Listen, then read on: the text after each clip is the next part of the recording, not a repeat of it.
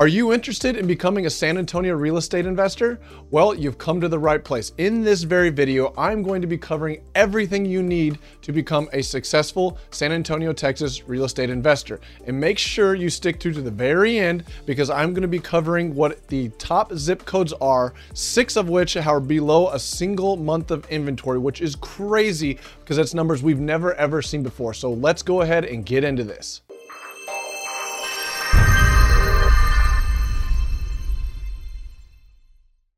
I'm John Barr with an investor's journey, where we go over our tips, tricks, and strategies that'll help you succeed in real estate the right way. In this very channel, we go over what is working for us in the market and what's not working for us in the market so that we can all succeed together in real estate. If so, if you find this content useful, we would love it so much if you just go down below, hit that like button so that other people can be notified and spread the content that we're putting out. Now, if you're new to this channel, we got a or a recurring person to this video, we have an announcement. Tips from the Pros season 2 is back. This coming Tuesday, February 2nd, we're going to be interviewing a gentleman that is going to help you 10x your cash flow for your business. So again, go down below and hit that bell so you can be notified next Tuesday when that conversation goes live. So now, that being said, let's go ahead and get into the market update. So let's go ahead and take a look at the numbers for San Antonio. A lot of these numbers, like you've seen the last couple months, are just astronomically high, but that's kind of what we've been dealing with the past three, four months. And you can continue to see this in these later charts that we're going to go over is of how hot this market truly is. So the average sales price was up to 320,000, which is a 12.8 86% increase year over year. Median sales price held the same from November at 255,000, but it's still a 15.9% increase year over year. Total sales to 3519, which is up 24% increase year over year. Now that number is insane because usually in a normal market, say like summer of 2019, we were hitting 3,500 in the middle of the summer, not anywhere near in the worst month for total sales, which is usually December and January. So to see 3,500 sales in the month of December is, absolutely crazy. But that, and to see an increase of 24% year over year is just nuts. The average rental price was up 5.8% to 1525 employment numbers is at 1.125 million and that's a 6% de- decrease from this time last year. So remember we're going to be starting to come up to the time the pandemic happened and all the layoffs started to come through. So we'll probably start seeing some increases again here in the next three probably your april may uh, market updates. And so the employment we just lost shy of 10,000 jobs from the previous month Unemployment did tick up quite a bit to one or 7.35% here in San Antonio, and that is a 1.17 increase from the previous month. Now, here's the kicker to this stuff is the months of inventory. We're down a half a month from the previous month, and in January of 2020, we were sitting at 3.54. And January of 2021, we're sitting at 1.68. That is something that is just insanely crazy for far as inventory. And it's no shortage across Texas. If you count my last Texas market update, it's not just San Antonio that's running out of inventory, it's the entire state of Texas as far as our major metros go. So the construction permits, this is a new one that I'm starting to track because we are in such a low inventory environment. I want to see what builders confident is, confidence are. So these are construction permits for single family homes only. So in the month of November there was 870 permits filed in San Antonio with an average value of 224,900 and that's a 2% decrease, but as far as the total value goes, but that's still an 18% increase year over year of the permits that they're trying to sell. Now, it's not to, or trying to build. That's not to say they're going to build houses at the 224,000. They have to declare some kind of value when they file for those permits, but it's one of those things that by the time the sales come around, uh, they might be marketing them at 250, 255, 260 because it can take you four, five, six, seven months to build a house. So I have a lot of people come up and ask me after they watch this stuff, or they DM me or message me, text me, call me, whatever it is, and they ask, well, okay, great. I see all this information. What can I truly do with it, or why is this stuff important? So I'm a big believer in what's happened in the past, kind of really kind of predicts what might actually happen in the future. So that's why I like to study history and I track this information. Because I think it's our job as investors to understand where the market's been, where it currently is so we can better predict and position ourselves what might better happen in the future. So that's why I track this stuff to see unemployment being at the 7% and starting to rise a little bit. That's a little bit concerning, but the overall downward trend is still going down. I'm not as worried. I'm looking for those big spikes up like we did in March, April of last summer. Months of inventory is another big driver because low months of inventory can drive up appreciation. But I think what's going to happen, or I'm predicting, is that appreciation rates are going to start to slow down because you don't have any turnover of housing. In order for prices to appreciate, a house has to be going on the market and has to sell in order for that value to drastically increase. So if you have no inventory, no houses turning over, then or a very slow rate of turnover in the housing, you are going to have a slower amount of appreciation. Where now, when you put the house on the market, you're going to have a flood of offers because you're going to be everybody scrapping over those trying trying to get that house, which could drive the price up. But if that doesn't happen fast enough, or there's not enough houses turning over, it could slow down the rate of appreciation. So that's something that we are taking a very close eye on and keeping uh, track of as this stuff goes forward. So one thing that I really like to do is I like to see this stuff plotted over time to kind of see where the stuff's going. And what you're looking at here is a median sales price price from June 2010 to December 2020. So just or just shy of 10 years. So you can kind of see as we came out of the last recession where prices went from the summer to summer kind of fell. And what you're looking at is our real estate cycles where we kind of go down in the winter, up in the summer, down in the winter, up in the summer. And usually the summers are higher than the previous summers and the lows are lower than the previous lows. But as you can see, what we're kind of dealing with here coming out of the coronavirus is, uh, or the pandemic and everything going on, is prices took off and while these prices should have apexed here in July and kind of started trending down, they're not trending down. They went up and they're staying up. So it's going to be interesting to see what comes around as we go into our selling season of the April, May, June, July timeframe to see what pricing really does, especially when we have such low inventory. So next up, we have the rents plotted on a graph over time. And you'll see it follows pretty much the same strategy where it goes up in the summer, down in the winter, up in the summer, down in the winter. That's one thing you can do that we implement in our business. And I know a lot of other investors have done the exact same thing. You're the landlord, you're the owner. Nothing says you have to do a 12 month lease. One thing we do with all of our properties is we kind of stretch them out from March to end March through April. So that when if we have a tenant turnover, we can get in the property, do any renovations we need to do it, and hopefully lock in that tenant, that next tenant at the new higher market rate. So that's one thing that I know a lot of people have done and are doing. And that's what I said. You pick up a property in December, I might stretch that lease out to be 15, 16, 17 months. So I get that on that next cycle. So don't think that you have to do a 12 month lease. Structure it where it ends up in that time frame. Next up, we have the unemployment. So this graph used to be a lot better to look at until we had the layoffs of March, April, May, shot the unemployment all the way up to almost 13.5%. But this is something that I want to track over time, especially coming out of a rate where we had huge unemployment numbers and we still have unemployment numbers.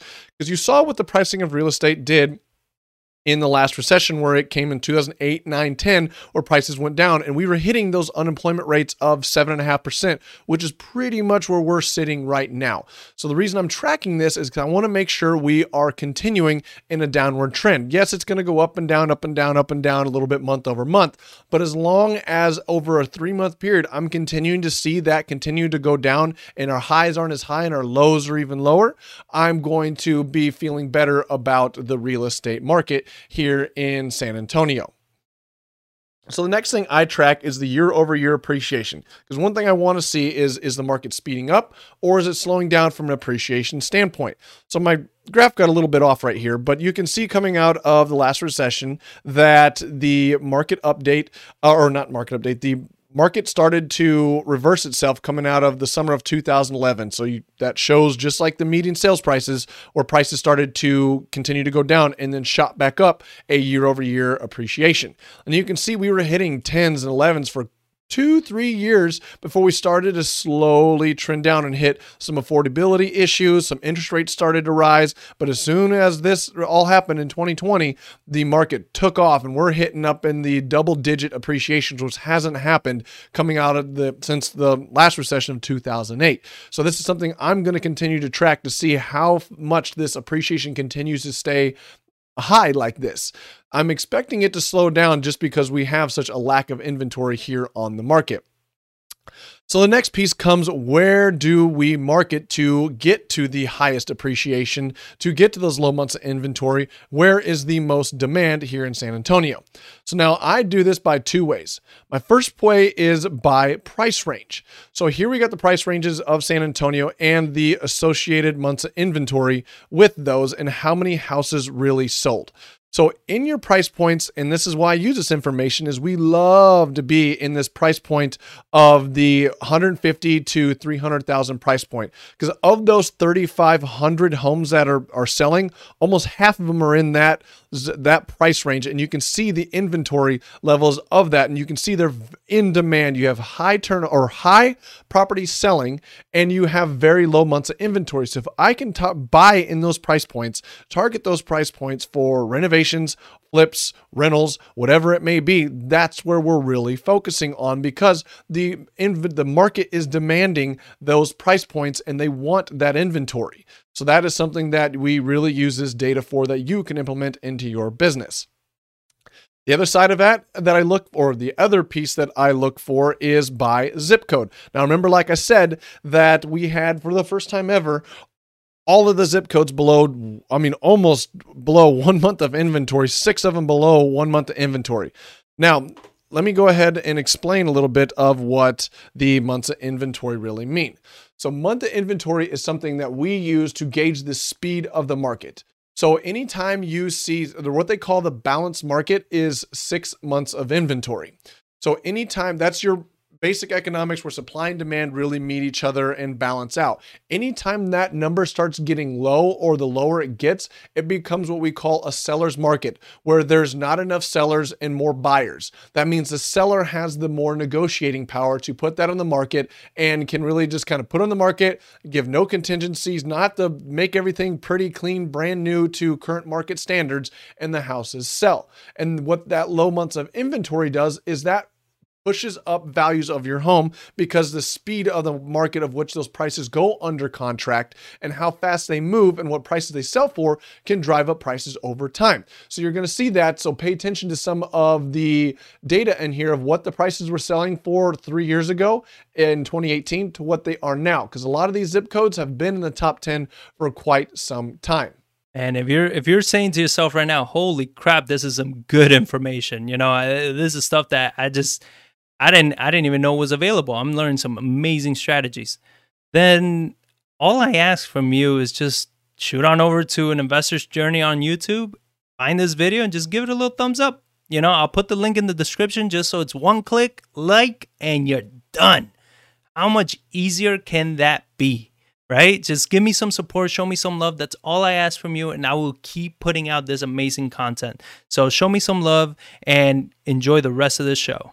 So with these low months of inventory, uh, like 250, 251, 247, 233, 239, 249, these are very, very, very large zip codes with a lot of housing stock or a lot of houses in them. So to see that low months of inventory in there is just crazy insane. And you can see when I, like I mentioned, look at October or I'm a little mishap there. It's not October. That was supposed to be January of 2018.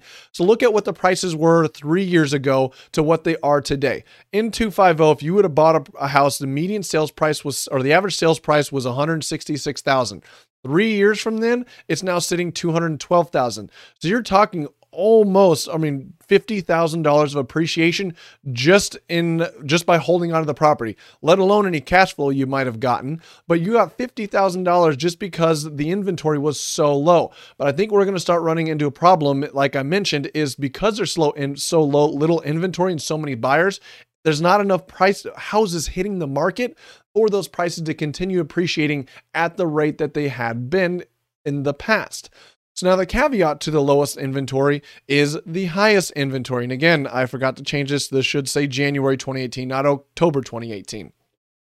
So now, like like I mentioned, your balance market is usually around six months of inventory.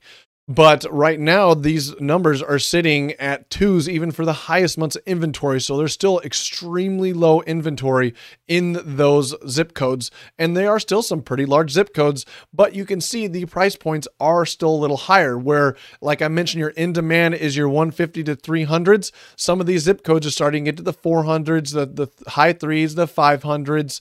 Um, so that is typically what you're going to see. Now, it's not to say these are bad zip codes because you still do get some appreciation in some of them. But you can look at like 78209 here. Three years ago, the median sales price or average sales price was 524,000. Now it's sitting at 552,000. So you only gain, yes, you still gain 30,000 of appreciation, but as far as a percentage of gain, that's not as much as some of the low months inventory going from 166 to 212,000. So that's something that we're trying to focus and why we like those lower ends or those smaller, more affordable zip codes more because they tend to appreciate at a lot faster rate. Now, one thing you'll see in here, it's not to say 70204 was selling at $0 and it went to $347,000. I wish that was the case because I would have wish I would have bought in 78204. Basically, what happened is there wasn't enough houses being sold for me to track the data. So I don't have what the average sales price was three years ago. So that's just something to kind of keep in mind when you're looking at that. Uh, that prices didn't go from zero to $347,000. So there you have it. That kind of concludes this month's market update of the San Antonio market. If now, if you're an investor stumbling upon this and you say, great, I like San Antonio, but I want to know what the other markets are doing, go ahead and search or go to our page and go back and look at the previous month's market update where I went over the entire state of Texas and what the major, major metros are really doing and what they look like. So now, if you're interested in the slides or you're wanting the full month of zip codes, if your zip code wasn't on that list and you say, hey, my zip code was in the top 10 or the bottom 10, where was it? Go ahead and